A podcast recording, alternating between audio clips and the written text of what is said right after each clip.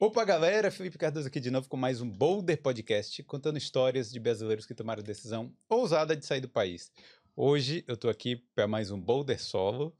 E aí, mas ó, Lucas Tavares tá aqui também nas câmeras. Olha lá, ó, mandou um salve aí. E a gente vai comentar um pouco aí as notícias que aconteceram aí nessa semana aqui na Irlanda. E tem muita coisa aí que aconteceu, né, Lucas? Ultimamente, muita violência, não é isso? O é, que mais? Teve também alguns casos aí na França de violência, né? O mundo está perdido, cara. Qual será o destino do mundo? É, eu não sei. Então, assim, tem muita coisa que está acontecendo aí. É, teve também aí a questão das renovações para a galera do intercâmbio aí, a galera que está interessada em fazer intercâmbio na Irlanda. Tem também a questão de que dos, né, gente falei da violência, do protesto, é, dos advogados, Portugal, que acabou com a reciprocidade dos, é, entre a OAB e a Organização dos Advogados de Portugal. E a gente vai ter a Thaís Azevedo, que vai entrar ao vivo aqui, e a gente vai comentar um pouco sobre isso também. Thaís é, é boa, hein? Thaís Hã? é boa, hein? É, Thaís pois. Vai dar em primeira Thaís mão é aqui. fera. Thaís é fera. Você vê, né? Tá programa de televisão. Vai ter até link ao vivo. Não é isso? E galera, eu quero falar aí, quem tá escutando o Boulder aí agora ao vivo, pode mandar a sua pergunta. Se você quiser apoiar o Boulder, pode mandar um super chat, que a gente fica muito feliz e deixa o sorriso de orelha a orelha e você vai furar a fila aqui das perguntas e a gente vai ler a sua pergunta em primeira mão, tá certo? É, e quero pedir para você que já está chegando aí para ir deixando o like. Se não for inscrito, você vai precisar se inscrever para mandar a sua pergunta e para mandar aí é, qualquer coisa no chat, beleza? É, deixa eu ver aqui. Ó, eu quero agradecer aos nossos patrocinadores que estão sempre aqui na tela do Boulder, que são a Prática Consultoria, a Skill Ireland Training, a Beam Consulting, e eu quero dar as boas-vindas essa semana aí a MH Beauty. Beauty. É isso aí, ó. MH Beauty é o e-commerce oficial dos brasileiros aqui quando se trata dos produtos lá do Brasil, marcas boas, marcas grandes, marcas famosas, tá certo, Lucas? Tá. Então, se você precisar aí de algum produto, pode entrar em contato com a MH Beauty. Principalmente, né, o Boticário, Boca Rosa, entre outras marcas grandes aí, certo? Tem muita marca boa. Ó, a MH Beauty, eles são um e-commerce, né? Então você pode entrar no site e ver toda a gama de produtos lá. O site é MH Beauty Store. Site muito bonito, muito funcional e entrega para vários lugares aí. E os ouvintes do Boulder têm aí 10% de desconto Opa, aí. aí sim. Tá vendo aí? Agora sim. Tá vendo aí? Agora sim. Isso aí. É só usar o cupom BOULDER10. BOULDER10. 10, numeral 10, certo? E o que mais? A Mega Beauty também tem a Mega Box, que são aquelas caixas que você paga uma assinatura mensal e todo mês você vai receber ali uma caixa com uma surpresa especial ali, produtos bem legais, bem diversificados para você, tá certo? Então, é isso aí. Os homens que estão escutando podem comprar para eles mesmos, para eles mesmos e para as mulheres também. E as meninas aí que estão escutando podem comprar também, tá certo? Então, é para todo mundo, para todo mundo aí. Ó, é, então a Mega Beauty, os links estão na descrição, tá certo? E eu quero também agradecer a Skill Ireland Training, tá certo? Para você que quer fazer aí, começar o seu trabalho aqui na Irlanda, você precisa daqueles cursos que a gente sempre fala aqui, né? Que é o Manual Handling. O Manual Handling para você trabalhar em qualquer lugar. Você já fez, né, Lucas? Com certeza claro. aí você já fez aí. Com certeza. E para trabalhar em restaurante, por exemplo, você precisa do curso de Food Safety. Tem um curso de alergia também, que é muito importante. Então, tem vários cursos aí que a Skill Ireland faz. São mais de 20 cursos através do site deles, tá certo? Mas quando eu fiz, eu tive dificuldade com a língua. Ah, não, mas a Skill Ireland tem curso em português ah, também. Português então, e espanhol, então não tem desculpa, tá certo? Então, ó, os cursos são ministrados aí pela doutora, pela PhD Alessandra Cordeiro, então, curso de primeira categoria. E ela já veio aqui no Boulder, já contou a história dela também. Então eu quero que vocês aí aproveitem e né? Clique aí no link da descrição e faça os cursos aí, que assim vocês vão pular na frente aqui e já vão conseguir o seu trabalho aqui na Europa, eu tenho certeza disso. Então é isso, né? Obrigado aí aos nossos patrocinadores e vamos pro nosso papo aqui. Vamos falar de coisa ruim agora. a gente falou de coisa boa, vamos falar de coisa ruim. Hum. Galera, é, há muito tempo aí, há, algum tempo, na verdade, esse ano, o povo vem falando aí que a violência aqui em Dublin está aumentando. E, e a gente fica na dúvida, né? Será que tá mesmo? Será que é uma coisa, uma percepção é, nossa, sim?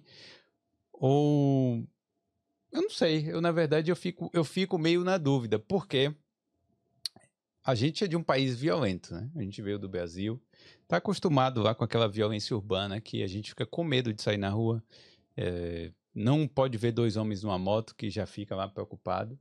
Então, Bota na minha câmera aí, porque eu já tô um pouco. Tô, tô muito perto aqui dessa. Então, assim, é, a gente acaba se acostumando com a violência.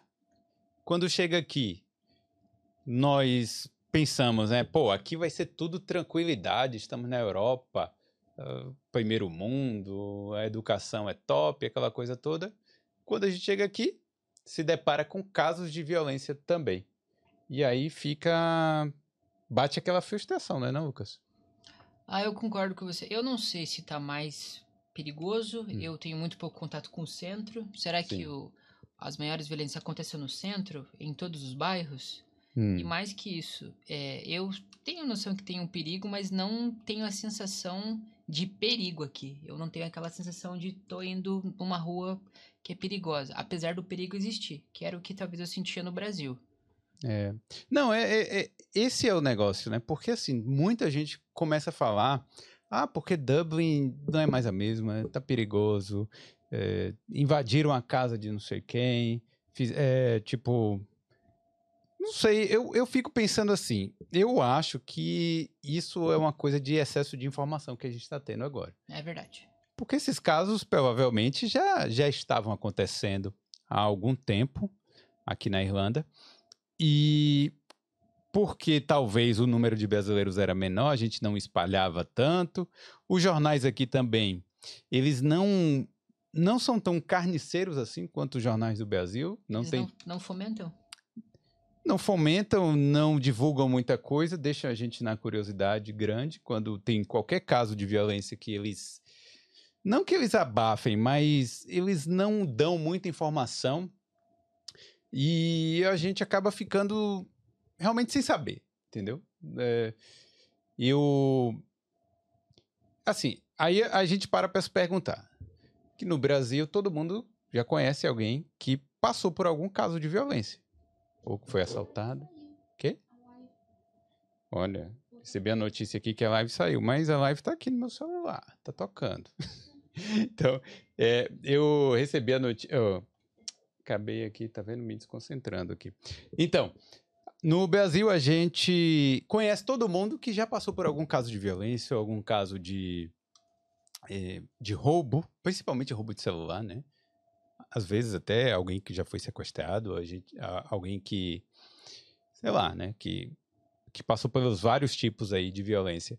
E aqui, quando você sai perguntando um por um, é muito difícil que você conheça alguém que já passou por isso ou algum irlandês que viveu a vida inteira aqui, e aí você pergunta, e aí, você já foi assaltado alguma vez? E a pessoa, nunca, né? Ou, acho que se a gente, né, forçar muito, talvez a pessoa teve algum documento furtado alguma vez em algum transporte público, talvez até em outro país da Europa. Então eu acho que, pela percepção, eu acho que a violência não não está nada fora do comum. Sabe? Pode ter aumentado um pouco, isso é, acontece, né? Esses números flutuam, mas não deve ser nada fora do comum. Aí eu fui procurar aqui no site do no site oficial de estatísticas aqui, tipo o IBGE da Irlanda, né? Vamos dizer assim, hum.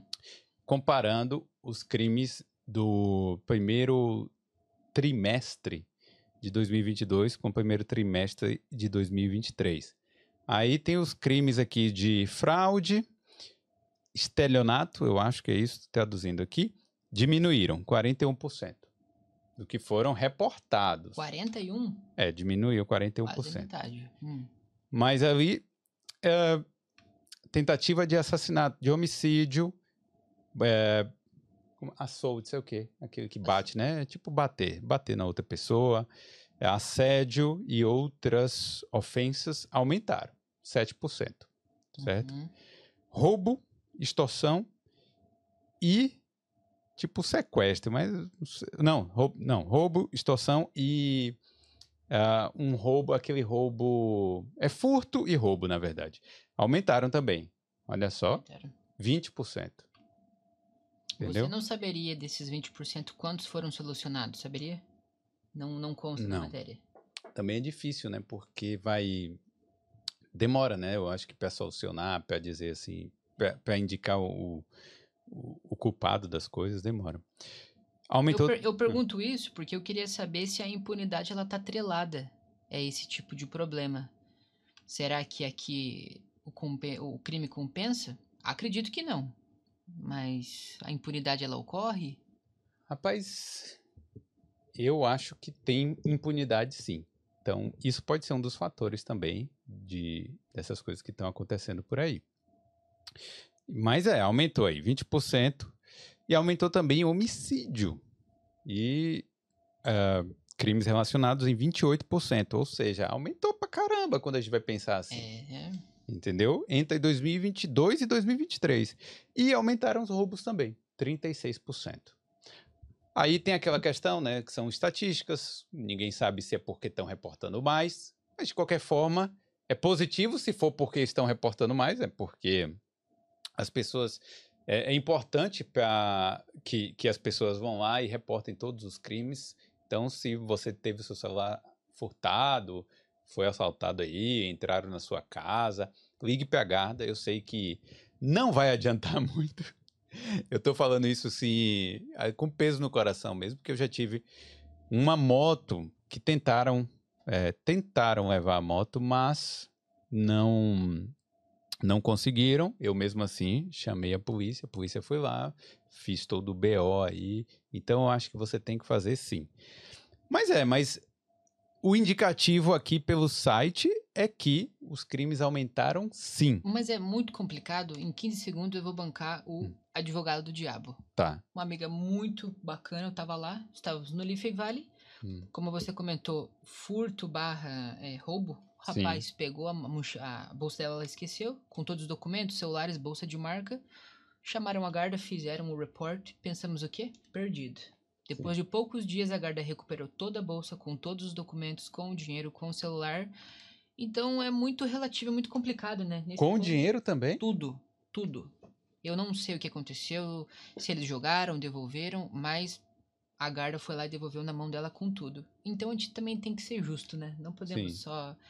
É, eu sei que você fala com dor no coração a, a frase que você falou, mas eu também tenho que, tem que ser justo de comentar esse caso. É, não, eu acho que realmente tem que reportar, tem que fazer, tem que é, fazer o BO mesmo, até para eles saberem.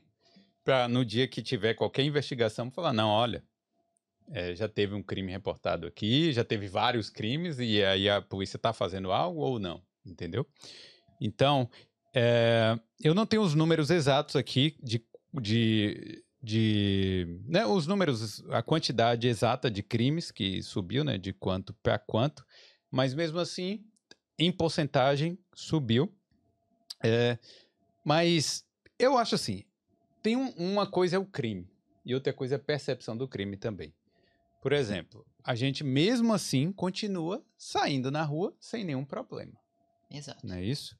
Mesmo pensando, é, pô, tudo bem, você olha os números aqui, você fala, realmente aumentaram e tal, mas o medo não aumentou. Claro que a gente tem que ter as precauções, né? Você não vai deixar a porta da sua casa aberta, você não vai deixar a sua moto destravada. Mas você não tem a sensação de perigo, é isso? É, não tem a sensação de perigo. Continuo andando de boa na rua como sempre andei. E se acontecer, aconteceu, né? Eu não posso fazer nada. Agora, aqui tem, tem muitos.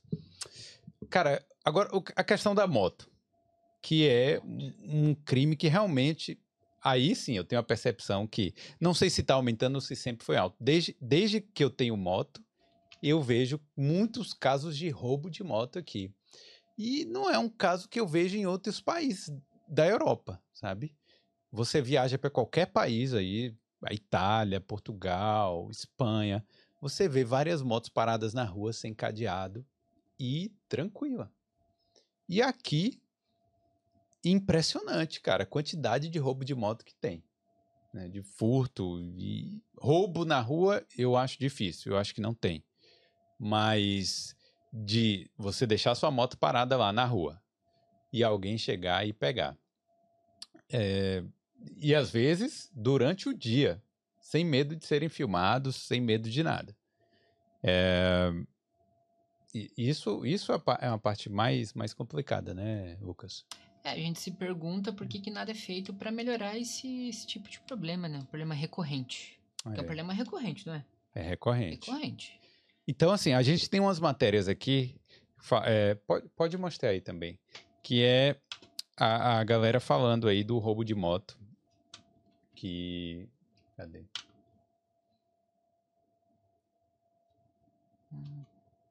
Isso.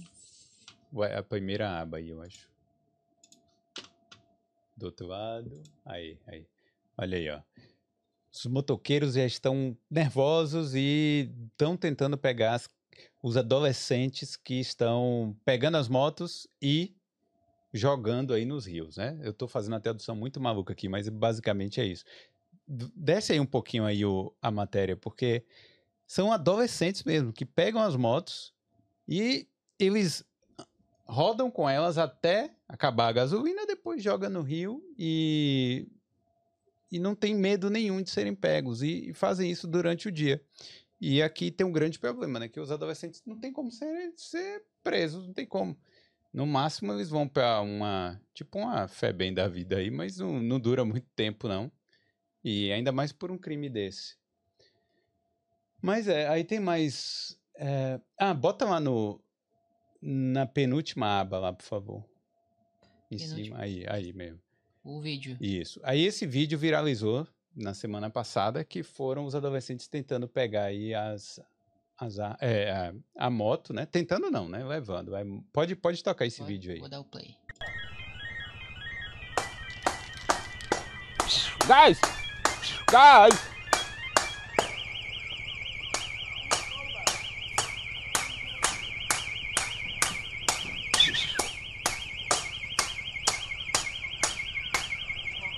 Hey, look at me. Olha aí, ó. Look at me. Yeah. impedir. Agora esse vídeo eu não sei quem gravou, se foi o dono. Olha aí, tentou impedir e o cara veio aí com a marretinha aí, pessoal. Look at me. Yeah, stop.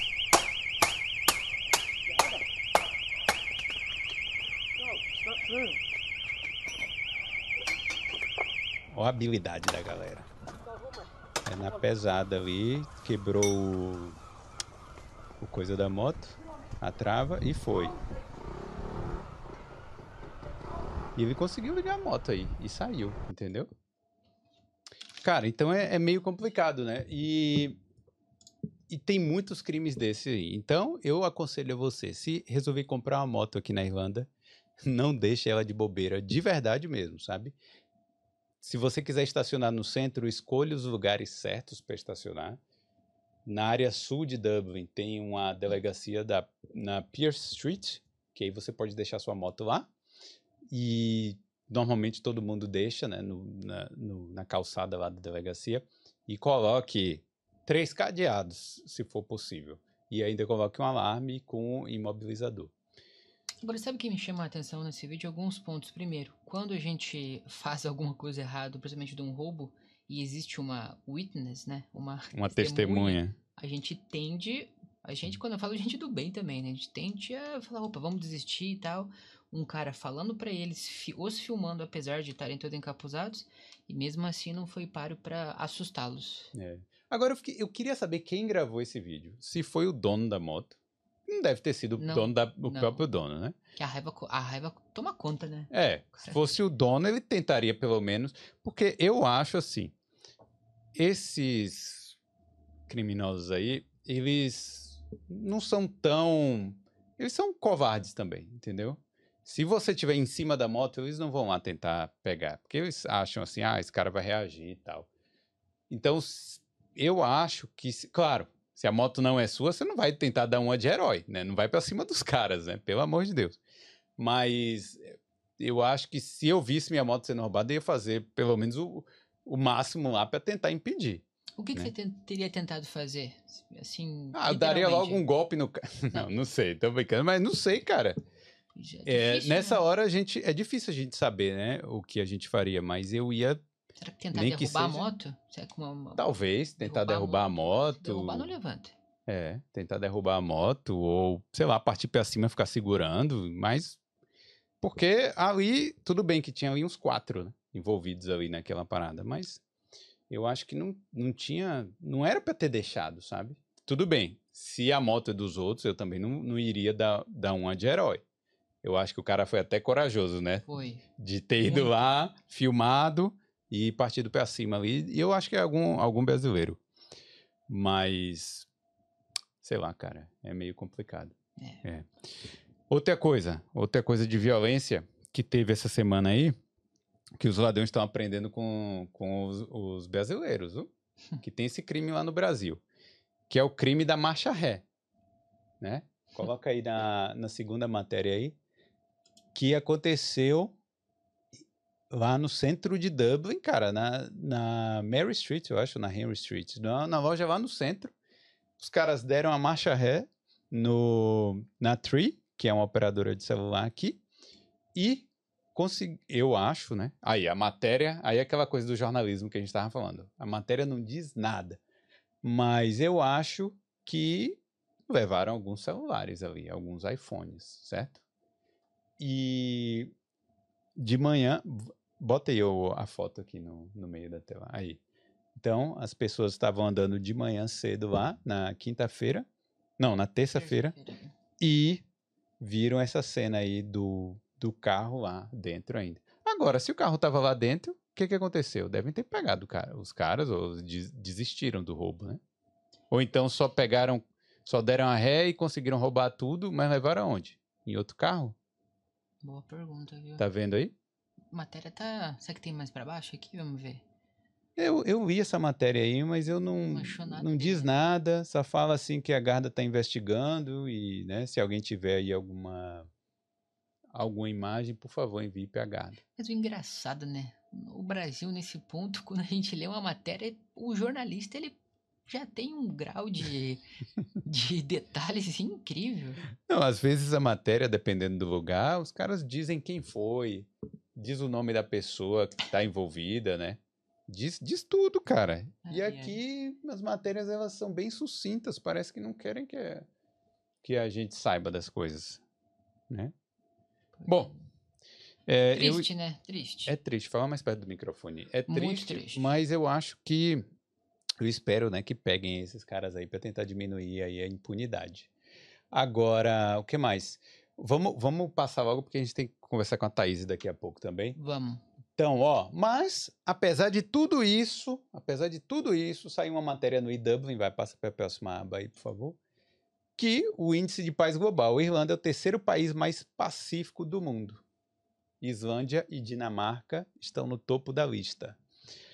E aí, anualmente o Institute for Economics and Peace publica o Global Peace Index, Índice da Paz Global, fazendo um ranking dos países mais pacíficos do mundo. Em 2023, a Islândia ficou em primeiro lugar, posição que ocupa há oito anos. Pô, também a Islândia, né? O cara vai 300 mil habitantes lá, os caras não devem ter muita confusão para fazer, né? Uhum. Pouca gente. Bom, seguida da Dinamarca e Irlanda, que fecham top 3 dos países mais, mais pacíficos. A Irlanda se manteve em terceiro lugar, posição que ocupava também no ranking 2022, quando subiu cinco posições em relação a 2021. Olha aí. E aí, galera? A gente fala aí do roubo, mas também o país é mais pacífico. Agora eu não sei quais são as. a- a- o- como é que eles fazem esse ranking, né? Quero acreditar que o número de pessoas que faz os roubos é muito menor, acreditamos que é muito menor em comparação às boas pessoas, né? As, boas pessoas são muito maiores. E eu, e eu acredito, trabalhando com irlandeses e vivendo aqui cinco anos, Eles são um povo educado, muito. tem um approach muito bacana. Eu concordo com a matéria. Dou um, dou um, dou um like. É, eu também acho o povo irlandês muito pacífico. Agora, eu. É, e aí a gente fica pensando né, nessa galerinha aí que tá. Mas essa galerinha realmente, cara, é, quando eu falo aí, as, as pessoas acham que eu tô sendo meio poliana, sei lá. Porque eu acho que essa galerinha é 0,5% da população, sabe? Concordo. Os arruaceiros aí que tomara que sejam punidos de alguma forma. Aí a gente fica na dúvida, né? Será que vão ser punidos? E aí? E aí? O que, que você acha? Será? Eu acho que não. O que, que o pessoal. Vamos, vou perguntar ao pessoal aqui. Perguntar no chat. E aí, galera, vocês acham que a galera vai ser punida aí? Hum. É. Os criminosos aqui da Irlanda. Vamos ver, né? Agora, a gente já tá falando aí de crime e tal. Vamos, vamos falar com a advogada, né? Com a Thaís, para saber se. Bom, vamos mudar de assunto então, né? Eu acho que Então, já encerrou. Vamos entrar nesse novo tópico? Vamos, a gente vai ler aqui a, gale- é, o- a opinião da galera depois, lá no final. Mas vamos entrar no novo tópico aí. O novo tópico é Portugal e Brasil, a OAB do Brasil e a Ordem dos Advogados lá de Portugal acabaram com a é, aquela como é que chama aquilo ali? A OAB, o acordo? É um acordo que tinha, né, de reciprocidade lá, que os advogados do Brasil poderiam se registrar no, na, na Ordem dos Advogados de Portugal. Acabou com isso e agora a gente tem que. Aí eu não sei agora o que, que vai acontecer. Se a pessoa quiser advogar, se o advogado do Brasil quiser advogar na Europa, eu não sei como é que vai ser. Então vamos conversar com a Thaís, que ela vai explicar isso aí. Então, abre o Skype aí, por favor. Abrir os Não, não, o Skype mesmo, o programa.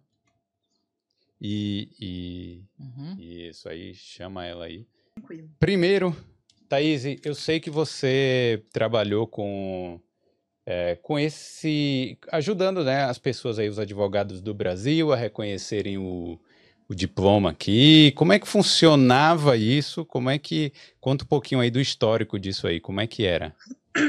Vamos lá, então. É, esse acordo entre Brasil e Portugal foi implementado em 2008. O que, que dizia esse acordo? Que advogados brasileiros poderiam se inscrever na Ordem de Advogados de Portugal e vice-versa, sem a necessidade de fazer uma prova, sem a necessidade de fazer um estágio. Era uma aplicação meramente administrativa, então a gente fazia um formulário de aplicação, tinha alguns requisitos ali de domiciliação profissional, é, você tinha que fazer o NIF, que é uma espécie de CPF de Portugal, mas enfim, era uma aplicação que você conseguia resolver, inclusive remotamente. Eu fiz toda a minha aplicação na Irlanda em 2020, consegui resolver aí questão de é, semanas e Hum, consegui ser admitida na Ordem de Portugal, simples assim, fazendo a aplicação.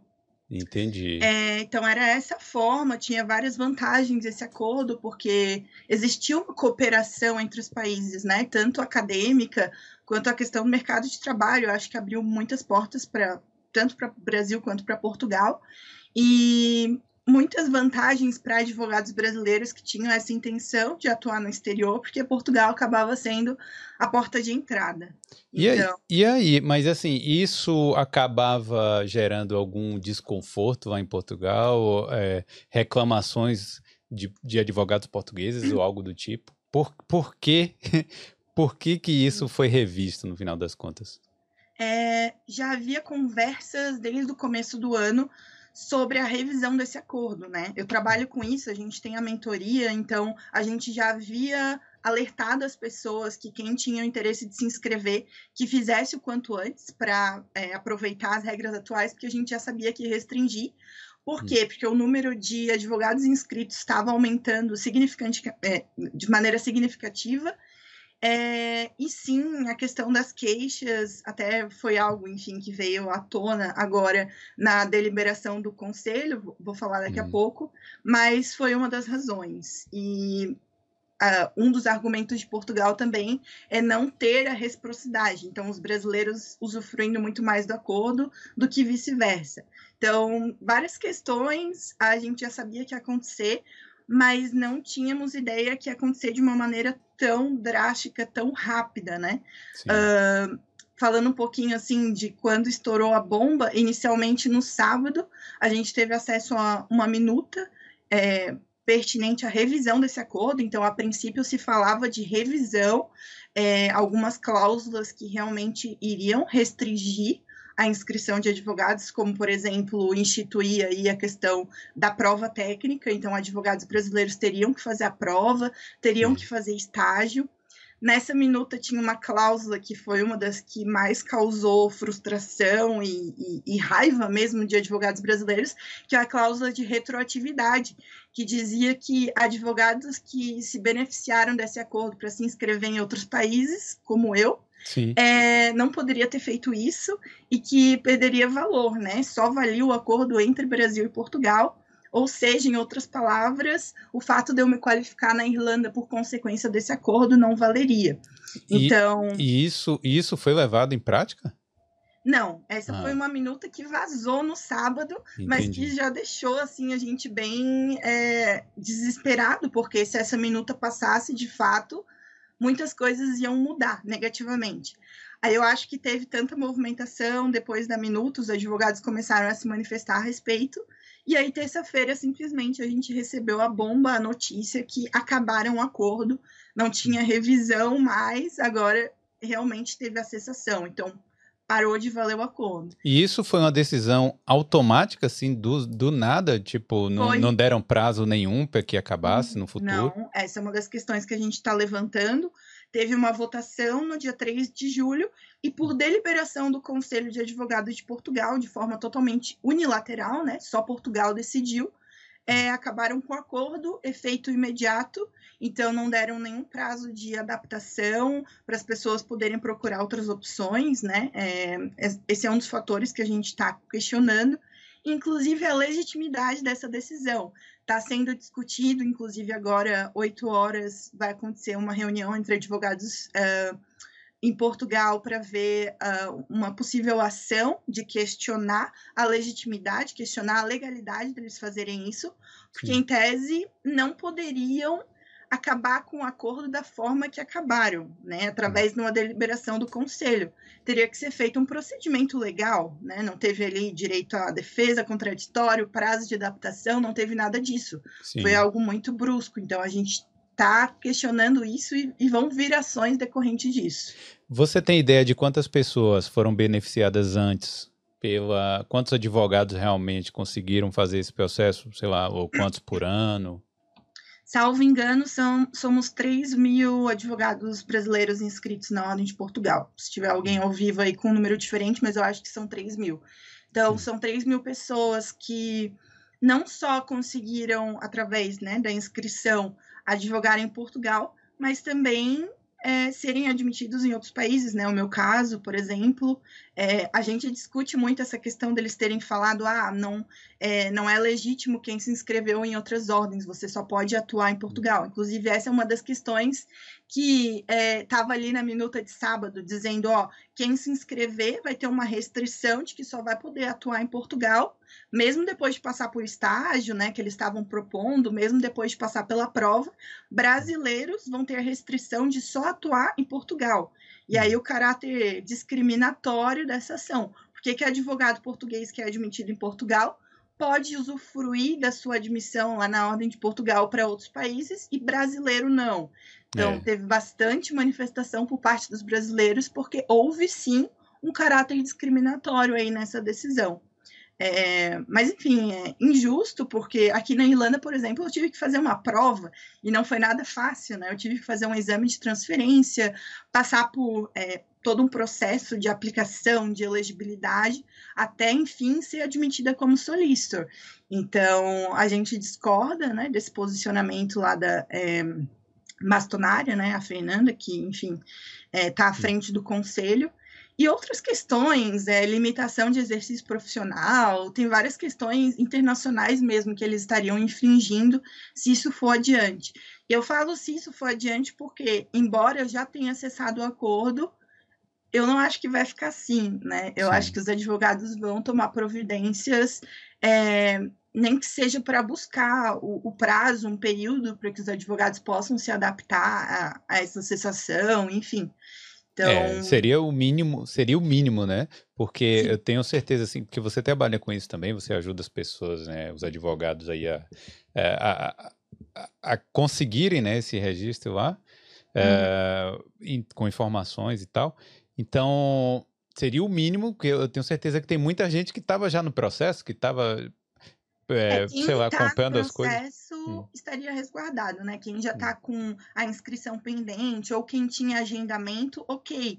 Sim. Mas eu tenho mentoreados, por exemplo, colegas ali do grupo que ah, estavam em processo de se mudar para Irlanda e já tinham todo um plano traçado. Ó, primeiro passo, vou me inscrever em Portugal. É, todo acordo desse caráter assim de reciprocidade, como era de Brasil e Portugal, foi se dado um prazo razoável, né? Historicamente, Sim. a gente tem outros acordos que a gente vê que tem uma natureza semelhante, e é o mínimo que se espera, dar um prazo para as pessoas se adaptarem. Desculpe a voz, gente, é, porque boa eu tô tarde. Lucas então aqui, tá indo um pouco eu... pouco. Tá, o Lucas tem uma pergunta aí. Thaís, boa tarde, tudo bem? Obrigado por ter nos ajudado aí com essa, essa brechinha. A minha pergunta, então, pelo que eu entendi, é a primeira. Aqueles que já se beneficiaram, nada muda, que é o seu caso nada muda. Tem na decisão, na deliberação do conselho, tem um parágrafo que é direcionado para o meu caso, por exemplo, dizendo que o acordo vale Brasil-Portugal, né? Que ninguém deveria se beneficiar desse acordo para inscrever em outros Estados membros, por exemplo, a Irlanda. Mas não passa disso. A gente está com um receio de que a partir de agora Portugal possa é, incluir algum tipo de anotação, restrição na, no nosso registro, né? Porque tudo que a gente tem que fazer aqui na Irlanda como advogado, por exemplo, quando eu pedi admissão aqui como advogado na Irlanda, eu precisei de um certificado de Portugal dizendo que eu estava ativa, dizendo que eu não tinha nenhuma pendência. Então, o nosso receio é que eles vão começar a transparecer aí para os outros países que o acordo é Brasil-Portugal, que a gente não deveria estar tá se usufruindo disso. Tem esse receio, mas por enquanto é só um receio. Mas Nada se materializou. E a princípio, quem já se inscreveu tem esse direito adquirido que não vai ser mexido nisso. É o que a gente espera, pelo menos. E nesse caso, se a pessoa, é, se, se nada mudar, tudo continuar do mesmo jeito que está, infelizmente, essa, essa vai ser a, a decisão final para a uhum. pessoa que faz, fez direito no Brasil, como é que ela ingressa aqui na Irlanda? Tem, é, tem alguma solução aí para quem quer advogar na Europa? É, uma coisa que a gente sempre fala é que você não precisa se qualificar aqui para trabalhar na área jurídica, né? Hum. Então, advogados brasileiros que queiram vir para a Irlanda, é plenamente possível você uh, trabalhar em outros cargos que não exijam a qualificação como solícito, que é o meu cargo, por exemplo. Então, não há impedimento, as pessoas vão continuar a poder vindo e, e atuando na área, mas para quem quer se qualificar sem a via Portugal, dificulta um pouco as coisas, tá? Não existe hoje um acordo entre Brasil e outro país da União Europeia que seja tão benéfico para brasileiros, como, como, era o caso de Brasil e Portugal. Então, teria que explorar outras vias, né? É algo que a gente já está estudando. O Reino Unido, por exemplo, é, ele aceita a nossa qualificação do Brasil para você se registrar como advogado estrangeiro, não para se tornar um solícito, mas para você fazer esse registro de advogado estrangeiro, eles reconhecem a nossa qualificação, mas daí vai requerer a prova também. Só que a gente está explorando e estudando, a gente ainda está digerindo essa decisão que foi tão recente, mas com certeza absoluta, é o que eu tenho falado para os colegas, a gente vai achar outras alternativas. Né? Uhum. Então, essa decisão não vai nos parar, não vai impedir os advogados de vir para a Europa, a gente vai achar outras vias, sim. Quem é que pode lutar contra essa decisão? São associações é, é a própria OAB? São associações daqui? Quem, quem é que pode ter forças para lutar é, e derrubar a, essa decisão aí? A OAB, como o órgão que representa os advogados, teria legitimidade para estar ali num polo ativo de uma ação coletiva. É, vai ser discutido, inclusive, agora às 8 horas entre os advogados quais são as ações cabíveis nesse caso mas eu acho que, sem dúvida, a OAB seria a parte mais legítima é, para tentar caçar essa decisão ou tentar adaptar, enfim. A gente realmente acha que ela não poderia ter feito da forma que ela fez, né? Não foi seguido nenhum tipo de procedimento, então algo vai ser feito. É. Mas são cenas para os próximos capítulos. Tomara, tomara. Então é isso, né, Thaís? Eu queria te agradecer e queria dizer assim: eh, tem algo mais aí que a gente faltou falar aqui que seria bom passar para o público aí, principalmente para os advogados aí que estão esperando essa decisão? É, ah, ontem a gente abriu a caixinha de pergunta lá no Instagram do Passaporte. Eu sei que o pessoal está desesperado, mas calma.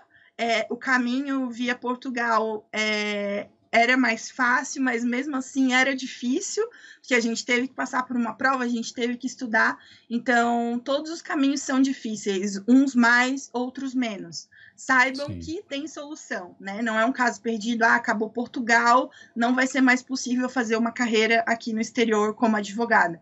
Peraí, a gente vai achar outras opções. Então, só quero passar uma mensagem de conforto, porque eu sei que os colegas estão muito preocupados, desesperados, mas calma, né? Eu acho que ainda tem muita água para rolar, inclusive via Portugal.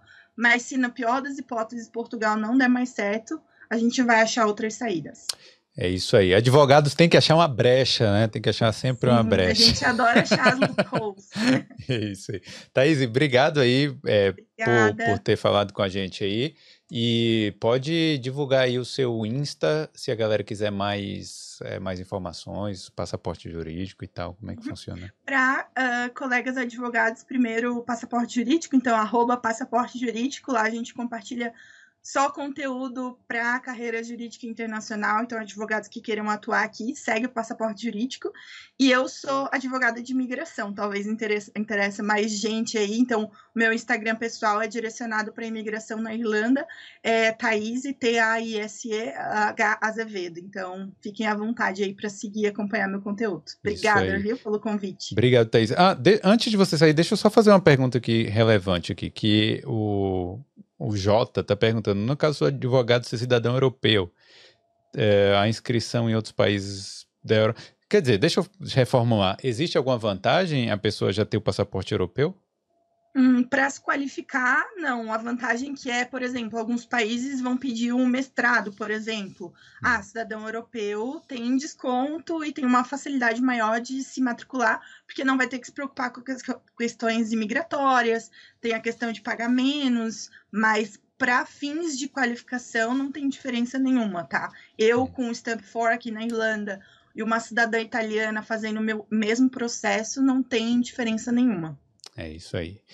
Obrigado, Thaís, e valeu. Obrigada, Obrigado. tchau, gente. Desculpa os Prazer problemas técnicos que tivemos aí no início. valeu, valeu. Tchau, valeu. Tchau, tchau. Pode mudar a cena aí pro. Aí. Isso aí. E aí, galera, gostaram do link ao vivo aí?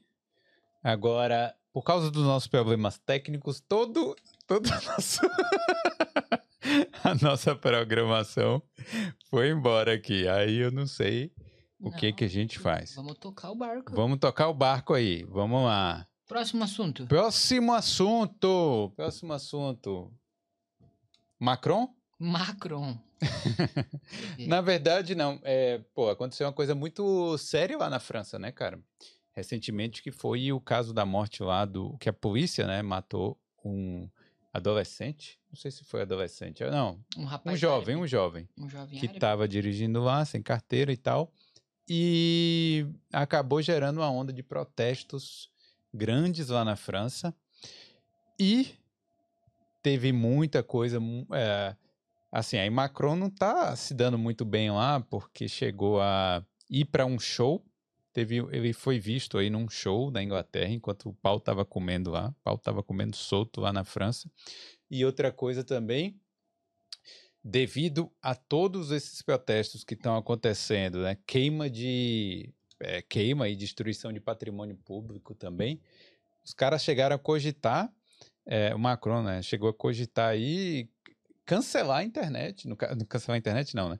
Cancelar algumas algumas redes sociais, no caso TikTok, o Snapchat, entre outras aí, porque a galera tava usando essas mídias sociais para combinar os protestos. Então, a situação tá grave lá, viu, cara? Pois é, um, um problema tão pequeno, quer dizer assim, problema... Não, pequeno não, mas é. Começou. Poderia ter acabado por ali, né? Pois é, uma, infelizmente uma fatalidade de uma morte causou Hum. uma grande Sim. repercussão e só de colocar em pauta desligar a internet é- significa que as coisas estão. O, o presidente está perdendo a, administração do país? Tá perdendo a mão aí, Tá né, cara? perdendo a mão. É. Porque, assim, não era pra nem cogitar isso. Né? A terra da liberdade lá, a França, pô. Então, o que que acontece? Só que, assim, eu tava conversando com o Cleiton aí, do podcast Brasileiro Gringo, e tava falando aí com ele e tal, e perguntando como é que tá a situação lá. Ele disse que já, já está dando uma esfriada. É claro que a gente, se for viajar para a França agora, né, tenha os cuidados de sempre e evite ficar em alguns bairros aí mais afastados, né? Porque provavelmente no centro vai ficar tranquilo. Eu acho que não vai ter mais o quebra-pau que estava tendo lá no centro, mas em alguns bairros vai ter vai ter alguns pode ter alguns problemas, né? Mas eu perguntei se está tendo toque de recolher, se está tendo alguma coisa, ele falou que não, que tá tranquilo. Então, E o que nós sabemos sobre essa fatalidade? Era um rapaz, pelo que eu sei, é árabe. árabe, sim. é, a polícia foi. Acho que foi por causa da, da habilitação, né? Tipo, ele tentou fugir, algo do tipo, e a polícia. Bom, eu posso estar falando muita besteira aqui, mas aí, né? Eu prefiro até não falar para não, pra não falar bobagem aqui, mas assim. Começou aí, né? Começou com esse caso.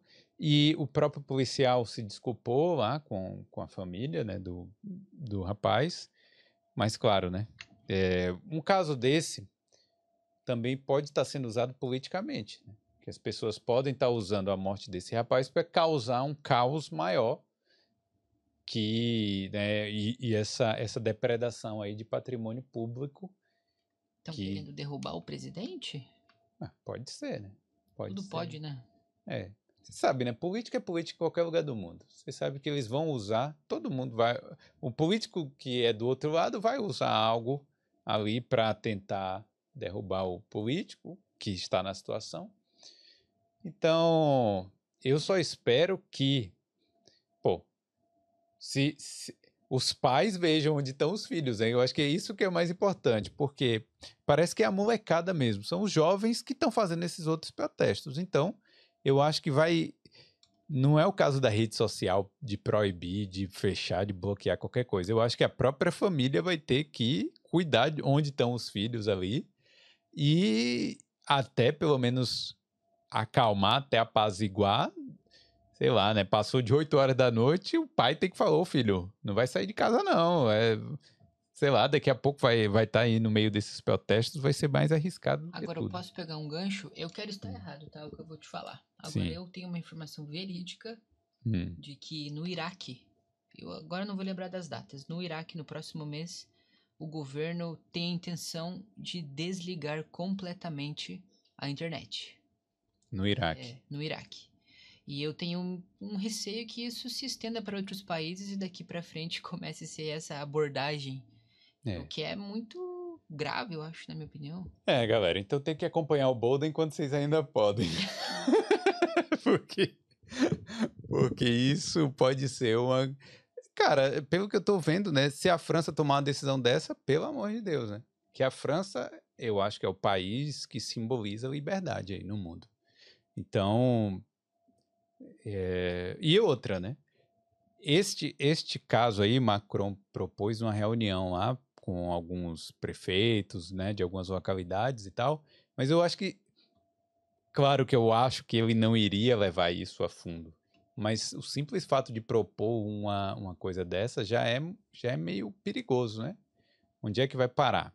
A partir do momento que você não consegue controlar, não consegue ter a liderança de controlar né, a sua população ali, e você já propor bloquear a internet, eu acho meio, meio complicado. Também Eu acho que não é a solução melhor, né? Até porque e, e as coisas boas que podem vir aí da internet e tal, até, até contra os protestos, né? Então é isso. por exemplo, ó, se a pessoa estiver ouvindo a gente aqui, pedindo, né, galera, não vai protestar e tal, é através da internet, entendeu? Se eles bloquearem, a pessoa não vai ter como ver. Mas é isso. Espero que essa situação na França se resolva. Pelo que eu vi, já está se acalmando, então tem viagem para lá. Só não vai nos bairros mais obscuros lá de Paris, né? Mas eu acho que se você ficar ali no centrinho turístico, não vai ter nada. Pois é, agora eu, eu acabei de ler aqui um comentário do José. Hum. Ele fala: E no Brasil estamos com muitos debates sobre a regularização da internet, redes sociais, etc. Infelizmente é necessário fazer algo para evitar esses problemas, mas eu acredito que toda interferência do Estado, É. quanto mais o, o Estado interfere, mais problemas temos. É, eu eu não acho que é o Estado que tem que dizer se a, o que a gente tem que falar na internet, né? Então, eu acho que cada pessoa é responsável pelo que ela fala e, claro, tem que pagar ali, dependendo do que ela fala, mas você simplesmente, né, censurar previamente alguém por causa de do risco que essa pessoa pode ter ou algo do tipo, eu sou contra isso. Então, nesse caso lá da França também, claro, podem ter núcleos em grupos, coisas que as pessoas né, estejam planejando alguns ataques desse tipo, mas aí é um, um fato da polícia acabar investigando isso e acabar descobrindo aí quais são, quais são esses núcleos e ir atrás e proibir que eles aconteçam, né? Então, é, é claro que isso dá mais trabalho, né? É claro que tem o risco associado a isso, mas o que, que se pode fazer, né, gente? É, é o preço, né, que a gente tem que pagar aí pela liberdade. Pois é. Para finalizar esse assunto, Hum, a, a- a perda desse rapaz jovem e a, a ramificação que se deu, eu acredito que não era para um, pra um presidente perder a mão assim. Mas não, É. nunca fui presidente, não vou ser, então. É, se você fosse, você ia ver, sacana. Pois Ia é. ser bem difícil. Exatamente, tem isso aí. Tá, vamos lá, vamos lá. É, Então é isso, né? Vamos parar de falar dessas tragédias aí. Vamos falar do, do negócio aí da renovação das escolas aqui. Isso é outro. É, galera do intercâmbio. Bota aí no, na câmera, porque eu tô me sentindo meio, meio claustrofóbico aqui. Põe a tela ali de mim. Ó, galera, acompanha aí, gente, vai. Cadê o controle da TV? Ah, não sei. Bom, galera aí do intercâmbio. É, o que é que o que é que está acontecendo? Pa- ó, todo mundo sabe, né? A galera que vem aqui para fazer intercâmbio na Irlanda sabe que você pode renovar o seu intercâmbio três vezes, correto? Não, duas vezes. Duas vezes, Você vem uma vez e pode renovar mais duas, oito meses cada, e ficar aqui dois anos como estudante de inglês. Mas para fazer as suas renovações, você precisa ter 85% de presença nas aulas. No, no, no mínimo 85%. Que é aqui a gente chama de attendance. Então, começaram a surgir aí boatos, postagens anônimas no, no. Ah, sim, beleza. Isso é 85, essa é a regra, tá? Só que todo mundo conseguia renovar com 70, com 60, 65. Teve gente que já conseguia renovar com 20%. Então, acabava sendo uma coisa meio. Ah, vai lá e hum, talvez o, o agente da imigração vai deixar você renovar, mesmo que você tenha um pouquinho mais baixo, é na conversa e tal. Então, ficava nesse, nesse fato. É, na minha época não tinha nada disso, era bem mais tranquilo, bem mais relax. Tinha aula que não pegava nem a tenda, entendeu? Nem, nem a presença. Mas o que que aconteceu? Começou a ter eh, postagens aí nos grupos de- dos brasileiros aqui da Irlanda falando que estavam tentando renovar e não estavam conseguindo. Pessoas que estavam assim com 84,6% e não, não deixaram renovar. Então, cara, ficou uma coisa meio, meio complicada, né? Porque as pessoas não sabiam se isso era verdade, se não era, se estavam apenas causando pânico nas pessoas. Mas saiu hoje aí uma reportagem no eDublin. Pô, você não vai conseguir colocar na tela, né? Que é o seguinte. O eDublin diz que a imigração da Irlanda reforça tolerância zero nas regras de renovação de visto em publicação oficial. Ou seja, a imigração fez aqui um, um post no site deles falando que realmente, devido ao Covid, eles estavam sendo mais lenientes, né? mais tranquilos, mais relaxados quanto à renovação aí do curso de inglês. Mas agora acabou. Acabou. Agora não tem mais essa não. Não tem corpo mole, vai ser 85% ou não renova. E, E a aí? pergunta que não quer calar. Hum. Isso tá correto ou não? Ah. Ah, tá, né? Vai fazer o quê? É a, é a regra que eles impuseram aqui, né? Eu acho que, pô, 85%, 80, é, é presença pra caramba, mas ao mesmo tempo, cara, é. Eu não sei, cara, é muita. É, 85% você não pode faltar quase nada, né? É, Eu teria que fazer porque são dois. São seis meses de curso e dois de férias. Confere? Sim. Então são seis meses. A gente teria São que pegar- 25 semanas de curso. São 25 25 semanas vezes 5, que são 5 dias, né? Dá aí 125. Aí botar aqui vezes, vezes 15%, 18, 18,75. Então você pode faltar 18 dias? 18. Então tá bom demais. Eu acho que tá bom. Na minha. a- a- o Fábio acabou de é, escrever pra gente. Fábio L, estou aqui desde 2012. Hum. E realmente era muito fácil de renovar. Eu cheguei em 2018, já tinha uma flexibilidade bem boa. Hum. E você sabe que eh, a maioria das minhas faltas eram para viajar. Então, eu viajava. Hum. Quando eu tava meio cansado, não ia. Mas mesmo assim, você falou 18 dias de falta, eu acho que é, em seis meses é bem bom. É, tá Uma ótimo. férias de um trabalho Tá do top. ano todo. Então a galera tá fazendo corpo mole demais. É isso aí. Tá certo? É isso. É, 85%. Pô, dá pra, dá pra conseguir 85%. Será que eu fiz a matemática certa? Eu espero que sim. É, 25 semanas vezes 5, 125 dias. Então, 10% seria 12 dias. Média 12 dias. é, então tá certo, né? Tá certo. É. Então é isso, ó, galera. Quem já tá aqui e tá fazendo o curso, não tem muito jeito, né? Não tem. Aí vai ter que ir para todas as aulas, rezar para conseguir mais umas. Eu lembro que antigamente, quando eles pegavam no pé da renovação, falavam assim: ah, você está com 60%, então você vai receber um mês extra aqui e você vai ter que ir lá e pagar o curso, sabe, pagar um curso extra para fazer para chegar nos 85%. Agora eu acho que eles simplesmente, olha, bateu menos de 85%, eles estão. E te digo recusando. mais. Eu li no site da imigração que tem uma Fa- frase Fala mais diz- perto aí do. A frase diz o seguinte: os alunos parece que têm que comprovar uma, evolu uma, uma evolução, um improvement, né? Te- Isso, ele- não é para chegar no beginner e continuar no beginner no próximo ano. Exato. E tem que provar lá, aparece no final um, Um- um teste. Um, um teste.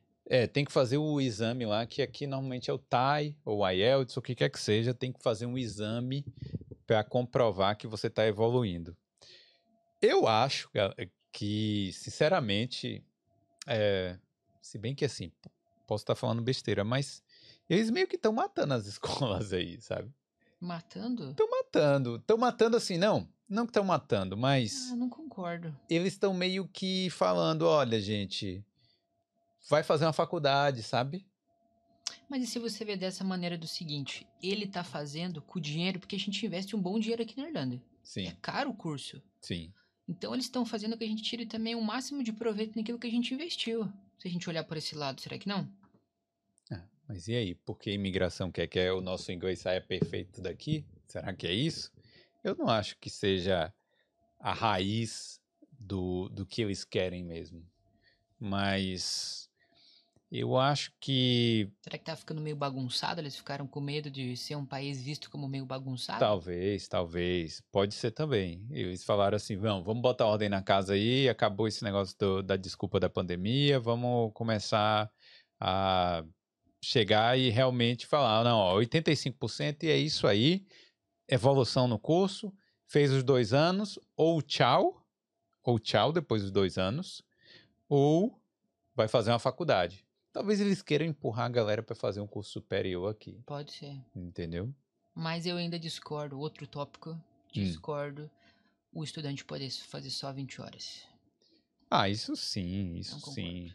Como... O problema é esse, né? A verdade é essa.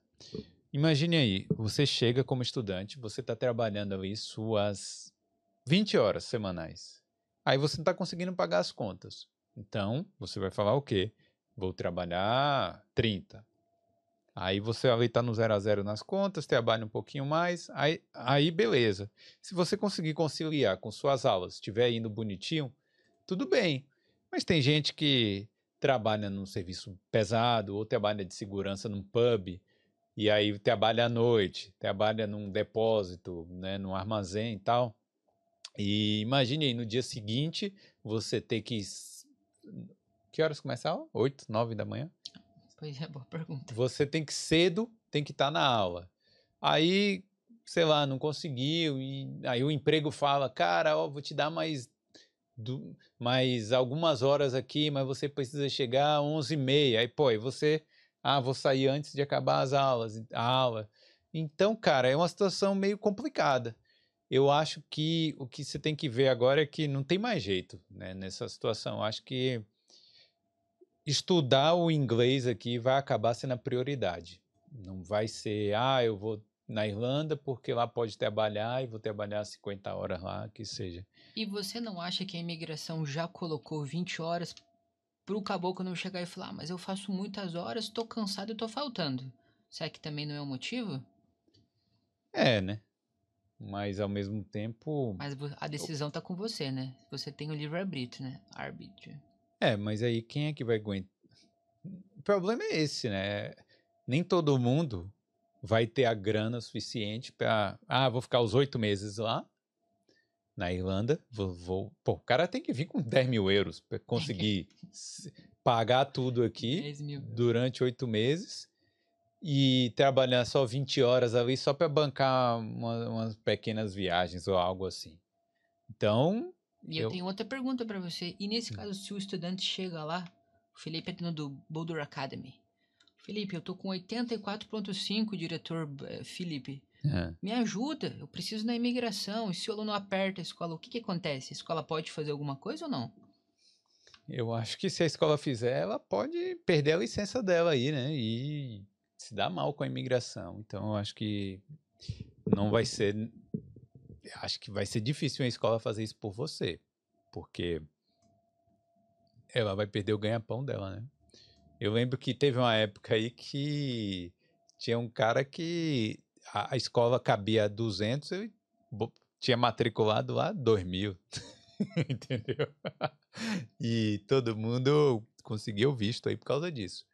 Mas hoje em dia já não, não, não pode isso mais não. As escolas eu acho que estão bem registradinhas ali. Agora, essa coisa dos 80... Vamos, vamos usar esse exemplo aí. 80 e poucos por cento. Não tem como você pagar uma aula extra ali, um- um- umas duas aulas extras, você não consegue passar ali dos 85, né? Porque aí eu acho que eu acho que cobre, né? É, eu acho que cobre. É, Eu acredito ainda, eu sempre puxo a responsabilidade. O aluno tinha que fazer uma anotação. É, eu tenho tantas aulas, ou a escola falou, meu amigo, Felipe, meu amigo, você, mais uma, duas aulas você vai e fica com menos de 85.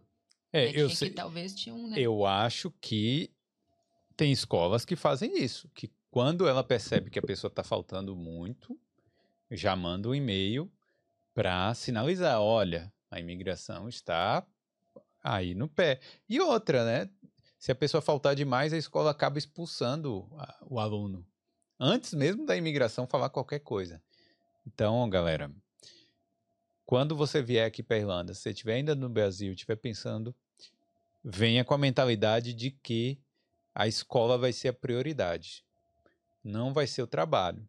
Eu falo, eu falo muito sobre trabalho aqui. Eu acho que a galera fica mais interessada, claro, na parte do trabalho.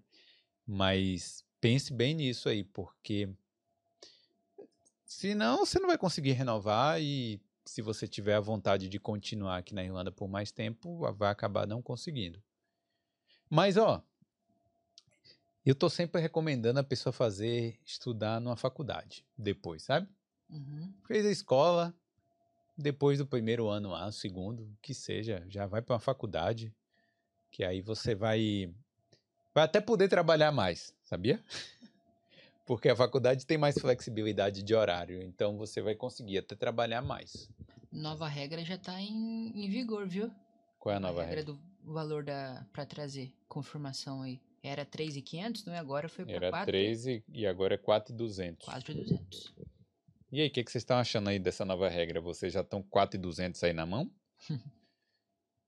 Manda aí no superchat de 4,200. já pensou? Não, manda aí, manda aí as mensagens. Galera, se vocês tiverem perguntas, podem mandar aí que a gente vai ler agora, vai comentar as coisas que, que vocês foram falando aí no, no- durante o podcast, beleza? E aí, Lucas Tavares? Muita gente aí assistindo, né? Muita gente. O Boulder é top demais sempre. Pô, valeu. Muito bom de visualização de conteúdo. É. Vai, vamos ver. Ó, quer ler algum aí? Tem algum aqui? Eu tenho aqui passou? que me chamou, né? O, Hum. Vou ter que ler do Richard, Hum. né? Sobre o assunto de violência. Será que o aumento dos crimes não tem a ver com o aumento de brasileiros na Irlanda? Nossa gente tocando terror no país. Richard, eu fico feliz em dizer que nós não estamos nas capas dos jornais, felizmente. Pior que não, não tem Ainda. nada a ver, não. Não tem nada. É, eu acho que tem a ver com. Pô, né? Você olha aí, olha os criminosos, pô, que estão assaltando aí as motos e as coisas. Você vê aí que não tem um brazuca. Mas tem brazuca também que comete aí uns golpezinhos aqui e acolá, tá Ah, certo? é. Golpe da acomodação. É, um golpe da acomodação, uma, uma falcatrua aqui e ali. Mas não é a maioria. A maioria é de gente trabalhadora, gente que quer contribuir com este país, tá certo? É isso mesmo. Eu não canso de me falar. Ou de me falar. Eu não canso de falar sobre isso. E o José tá perguntando, Felipe, dá para se manter com os 4,200 estudando e trabalhando 20 horas? Tá, vamos pegar uma calculadora então. Agora é Tá. a hora. 4,200. Quanto custa um aluguel na Irlanda? De um, de um quarto? Não, de meio quarto, né? De um quarto dividido? Bota 600 pila. Puta merda, eu tava achando que ia botar Menos. 500 aqui. Bota 500 pra gente Não, é, vou botar 500 ou 600. Ah. Tá. Vou botar seis, 500, né? Vamos botar aí, vezes 8. É isso? Ele ele perguntou 8 meses, não é isso? Ele não deu, um- não, não deu um Tá. tempo, um tempo. Só aí já são 4 mil euros. Acabou. Beleza. Então Não, mas ele disse que vai trabalhar 20, 20, 20 horas por horas. semana. Tá? Tá. Não, mas beleza. 4 mil. Aí bota o depósito, que vai ser mais 500 euros ali no início. Então, 4,500. Ele já tá pagando 4,500 aí só de, de aluguel, só para poder morar, só para poder dormir. 4,500. Aí, vamos botar mais é, alimentação. Não, vou botar contas, contas da casa. Tá, e se nós fizer pra dois meses, achando que ele não. Ele vai arranjar um trabalho em dois meses? Se a Não, aí tudo assim- bem. Não, Aí- aí, aí tudo dá? bem, sim. Tá. O dinheiro dá para chegar aqui e tal, e, né? Tá. É o mínimo, então beleza. Eu acho que dá.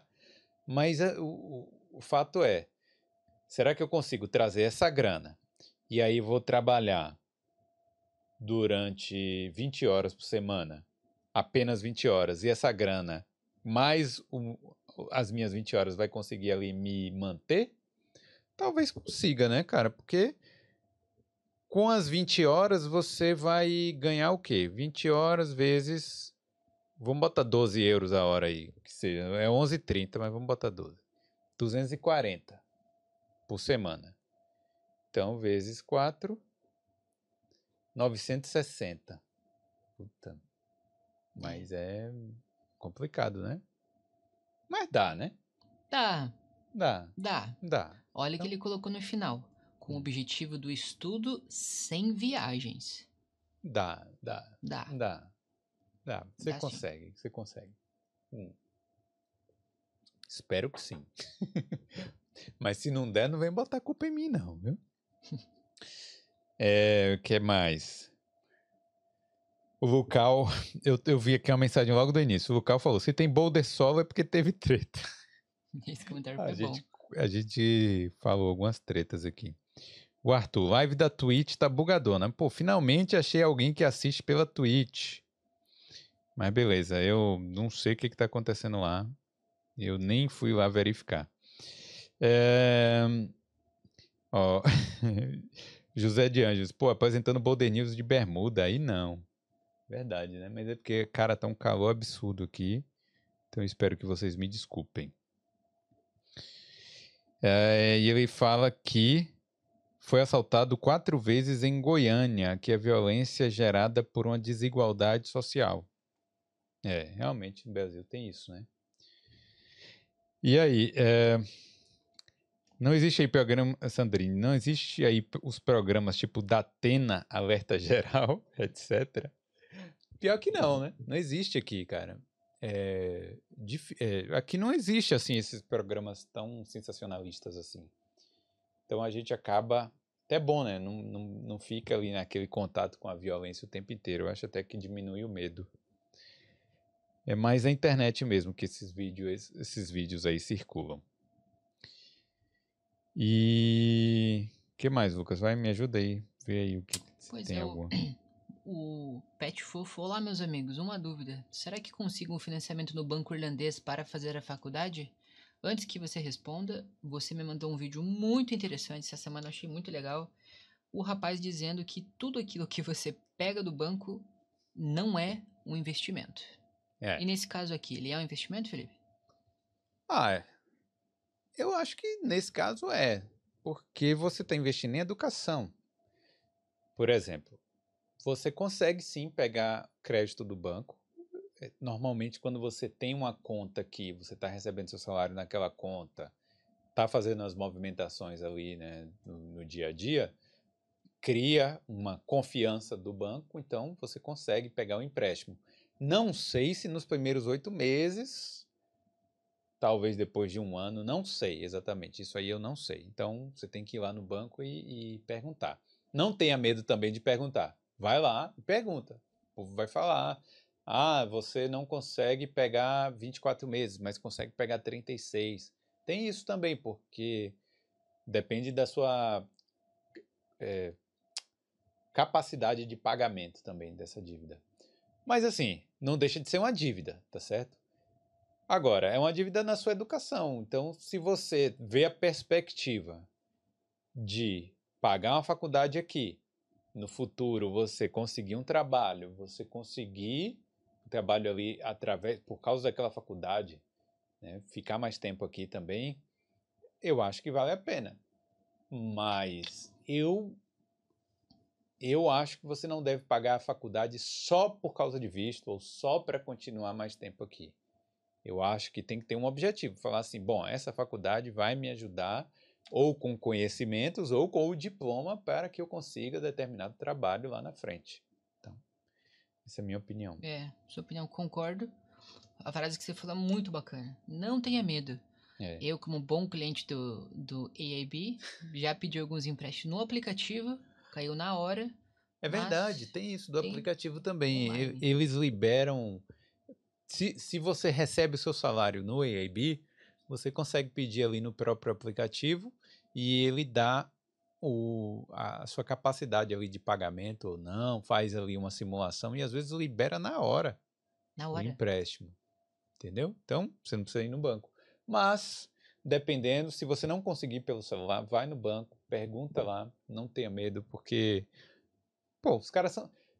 Você tem que entender o seguinte: quando você está pegando dinheiro emprestado do banco, você é o cliente deles, entendeu? Eles estão te vendendo alguma coisa, eles vão te cobrar muito mais caro, e muito mais não, né? Porque a gente está comparado com os juros do Brasil. Mas eles vão te cobrar mais caro no futuro. Então, você está fazendo um serviço para eles também. Tá certo? Então vai lá e peça. Se precisar, né? Se juntou seu dinheiro aí e quiser pagar à vista também, pode pagar. Fica à vontade. Vamos lá, vamos lá.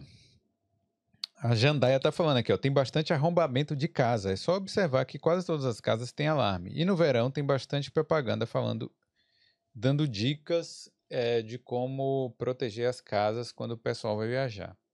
Realmente é verdade. Todas as casas aqui têm alarme. Todas não, né? Mas muitas. E tem arrombamento, sim. Eu não quero falar que a Irlanda é também tão tranquila assim. Eu acho que para um país de primeiro mundo, para um país aqui na Europa, eu acho que tem crime até demais, sabe? Mas o, o medo do crime, que eu acho que é a pior coisa que paralisa a gente, o medo pelo menos a gente não tem. A sensação. É. Hum. Ai, que sede, que calor. Vamos lá. Vai, me, me ajuda aí, vê se tem mais alguma aí. Fábio falou que do visto na minha época era 3 mil a comprovação e o GNIB era 150. Ouvi também aí nos corredores da Irlanda que parece que também vai aumentar a taxa do GNIB, infelizmente. Não, mas isso é rumor. Rumor, Rumor. rumor. É. Porque tem um grupo também chamado MRCI, MRCI, que é um grupo de direitos dos imigrantes aqui, que eles estão tentando fazer o inverso. Eles estão com a petição para diminuir o valor do, do GNIB, né, do, do IRP, que é aquele cartão.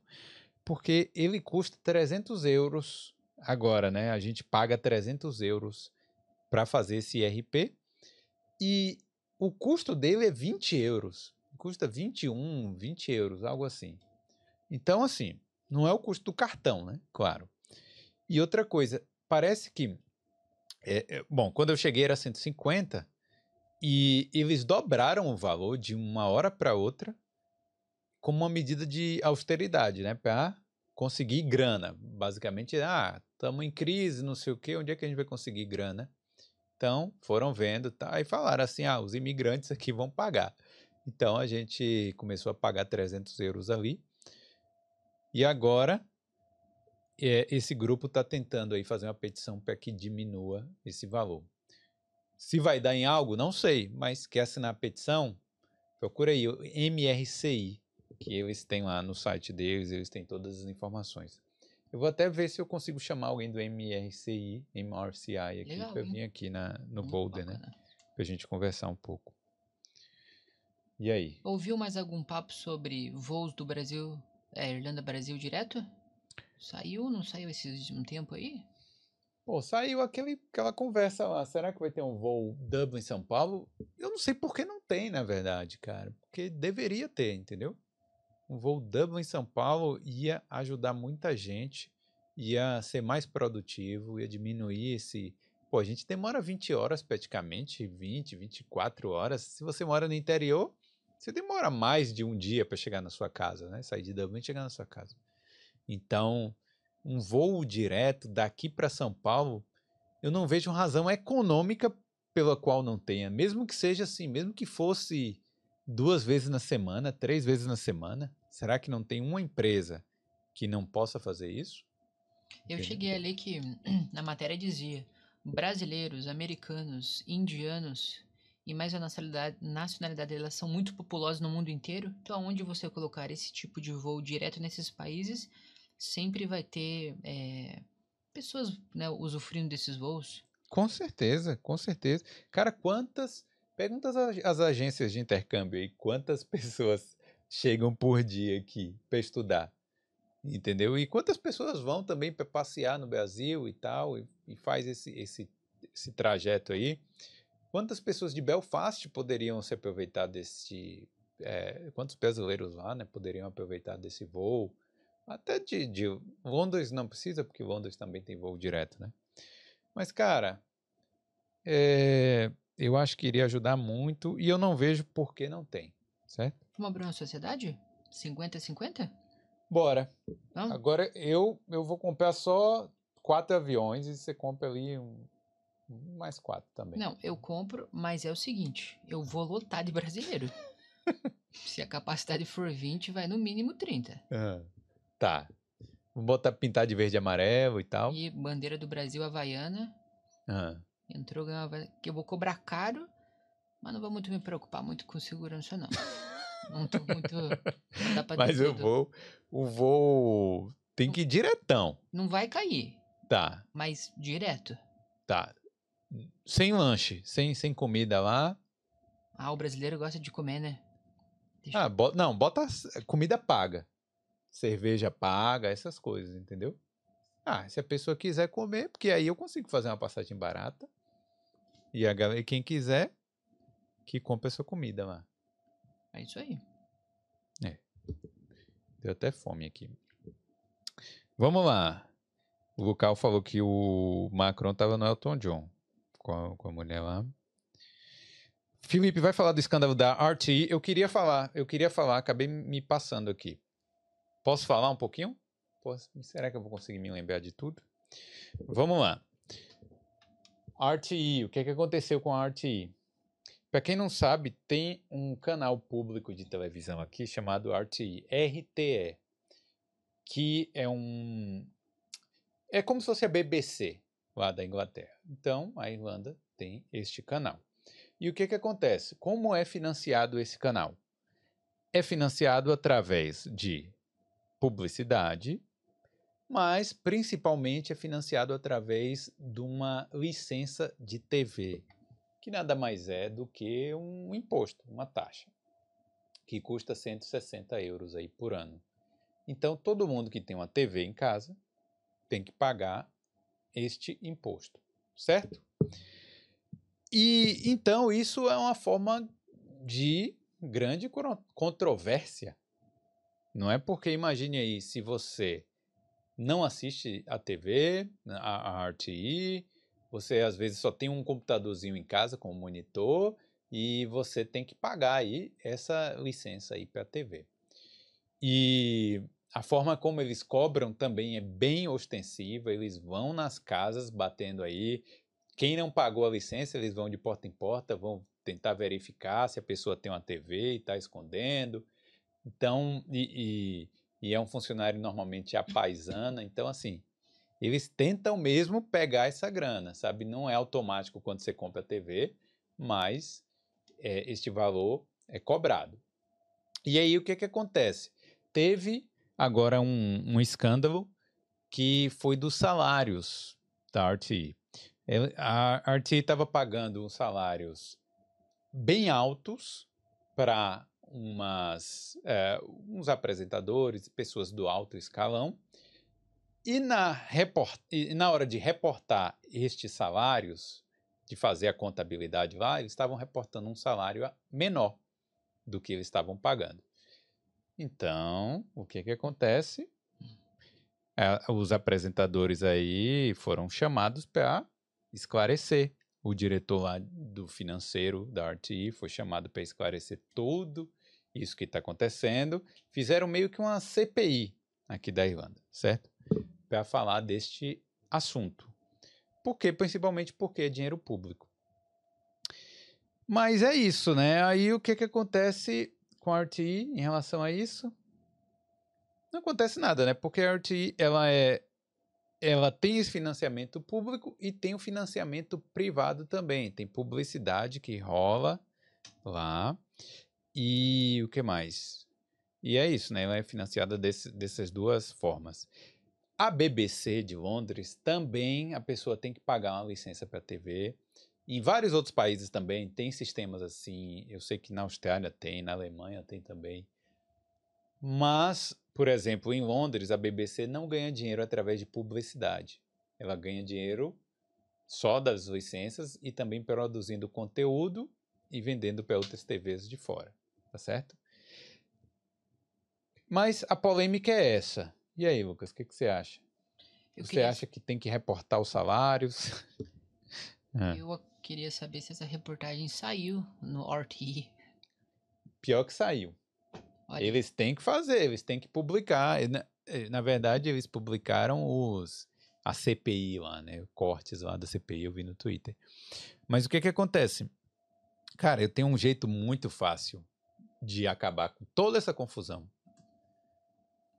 Basta não ter a TV license, pô. Não precisa cobrar a licença da TV. Pronto. Aí a RTI vai pegar o quê? Vai se virar para vender publicidade. Como é difícil aqui a gente também vender publicidade aqui no Boulder, para eles também tem que ser difícil vender uma publicidade lá, entendeu?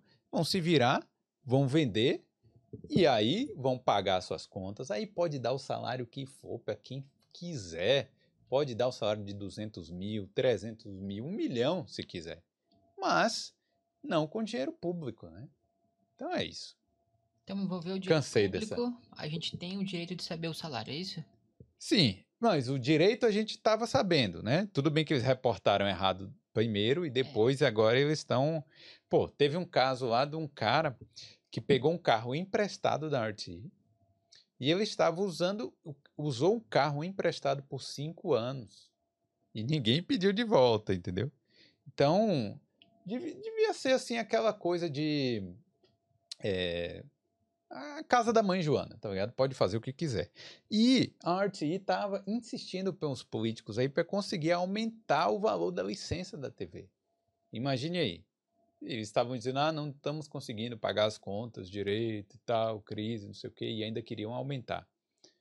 Então, cara, É, o poder e o dinheiro, quando andam de lado a lado, pode ser muito perigoso. É, então eu tenho um jeito muito fácil aí. Para de cobrar essa licença da TV, que aí vocês não vão precisar prestar contas a ninguém, não vão passar por este constrangimento, né? Que é estar lá nessa, eh, nesta CPI, ou sei lá, não sei como é o nome disso aqui em inglês. Mas. E aí vai viver todo mundo feliz, vai vender sua publicidade. Não precisava, né? É, não precisa passar por isso, Não né? Por esse precisava. constrangimento todo. Mas se bem que por um bom valor eu passaria. Ah, E mas aí? e aí? E agora? E se o povo for preso lá? Ai, e aí? Isso. Não sei, né? Cria um crime de colarinho branco aí, eu não sei se vai ser preso, não. Mas pode ter que pagar uma multa. É, realmente, assim, é uma situação meio, meio boba, assim, que é totalmente desnecessária. Desnecessária. Desnecessária mesmo.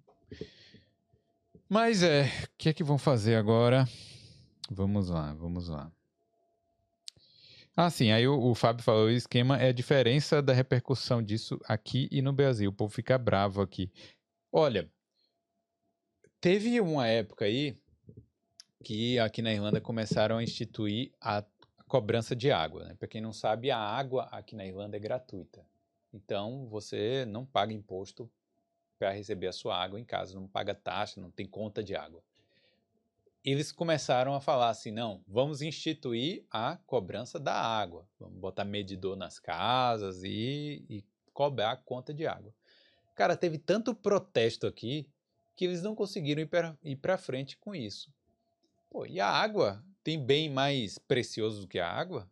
Tem algo mais, é, mais indispensável para a vida do que a água? Não tem. Então, a TV, que é uma coisa mais supérflua que existe, também se o povo tivesse que vender publicidade lá para a RT, eu acho que ninguém ia conseguir vender, né? Porque é uma merda. Então, é, o que é que acontece? Pô, se na água fizeram isso, por que não faz isso contra a, a licença da TV, pô? O povo, quando se junta, tem uma força muito grande, né? Contra, É. contra os governos. Pois é, e o povo tem medo aqui. É, a galera realmente tem medo. Se, se as pessoas se juntarem lá e falar, "Ah, não vou votar nesses caras não, que estão aí só pegando a nossa grana e, e não fazendo nada de útil aí com elas e ainda passando na nossa cara, né? Eu- 200 salário de 200 mil. E assim, teve uma coisa engraçada. Perguntaram lá no- na CPI lá, né? Pro, pro diretor de financeiro lá da RTI, perguntaram assim, ah, qual é o seu salário? Aí primeiro ele falou assim, ah, isso eu não vou falar, né? Isso é uma coisa particular, uma coisa privada. Aí o cara falou assim, olha, não me venha com essa conversa não, porque você trabalha numa empresa pública, então você tem a obrigação de falar. Cara, eu não sei específica, eu não sei exatamente qual é o meu salário, mas tá ali na casa dos 200 mil. Então, cara, 200 mil por ano é um salário top aqui na Irlanda. Então, é isso, né? Vai pensando que, que é brincadeira. Eu sempre me perguntei, é, lavacar precisa pagar também água não? Porque é o business deles, né? Um car wash. Não é Eu acho que não paga água, não. Paga água não? Eu acho que não. Interessante. Mas é foda também, né? Porque o povo não. Pelo que eu vejo, assim, não existe muito desperdício, não. Apesar de não pagarem. Não, eu digo que o, principal, o, car, o car wash é movido a água, né? É, e é um, é Quantidade. um gasto grande, né? gasto é grande. muita água que, que Uhum. vai embora ali, né? Mas é, eu acho que não. Eu acho que vai terminar em fish and chips. No Brasil fala que vai terminar em pizza, né? Aqui vai terminar em fish and chips aí, essa situação. Então é isso, né? Vamos nessa? Vamos nessa. Tem mais algo? Não tem não, né? Cobrimos tudo. Gabriel, Muito participativa, viu? Queria agradecer a cada um, viu? Muitos Sim. comentários, muitos. Eu queria agradecer realmente a todo mundo que participou aí, e em especial o pessoal que estava antes da live, deu aquele problema técnico e continuou aqui com a gente. Galera, essas coisas acontecem, eu não vou ficar com a cabeça quente em relação a isso, então, obrigado aí. Queria agradecer ao Lucas que está aqui nos Polder Solos. Um prazer. É, recebeu muitas mensagens aí da outra vez que ele veio aqui. Brincando, só recebeu uma de apoio. É o suficiente. uma, uma verdadeira. É, viu uma dizendo assim, não, cara, olha, o Lucas Fera, viu, tá lá e tal, pô, chama aí mais vezes. Eu falei, não, beleza, então eu vou chamar. É, Aqui a gente ouve o cliente. ó, o Fábio tá dizendo que business tem que pagar água, então eu vou, Então vou. vou falar o quê? Vou me consertar É, aqui. obrigado, Fábio. Não- Obrigado, Fábio, ó, business tem que pagar água, certo? Fábio participativo, viu, Felipe? É, obrigado Muitos aí, Fábio. comentários aí. Então tá certo. O Arthur, quem faz mais lobby. Quem mais fez lobby para não pagar água são os fazendeiros. Isso aí, né? É isso, né? É isso. Galera, obrigado. É, Esse foi mais um Boulder Solo. Queria agradecer a todo mundo aí. Queria falar pra galera deixar o like. Não esquece de deixar o like. Eu sei aí que quem tá comentando já é inscrito, porque tá no chat para inscritos, mas se não for inscrito aqui, aproveita e se inscreve, porque tem muitas histórias de brasileiros aqui na Irlanda e em Portugal e em outros países da Europa também. É, e eu quero agradecer de novo aos patrocinadores, a Skill Ireland Training, a BIM Consulting, Prática Consultoria e a MH Beauty. Beleza? E é isso. É, com a fominha agora, vamos ver aí se a gente come alguma coisa. Tá quente, toma uma água gelada. É, tomar água de coco. Vocês já tomou água de coco do Lidl, né? Não tive o prazer. Ah, é uma delícia. Tem aqui. Então, beleza. Eu vou tomar agora. Valeu, valeu. Ó, deixa eu ver aqui rapidinho.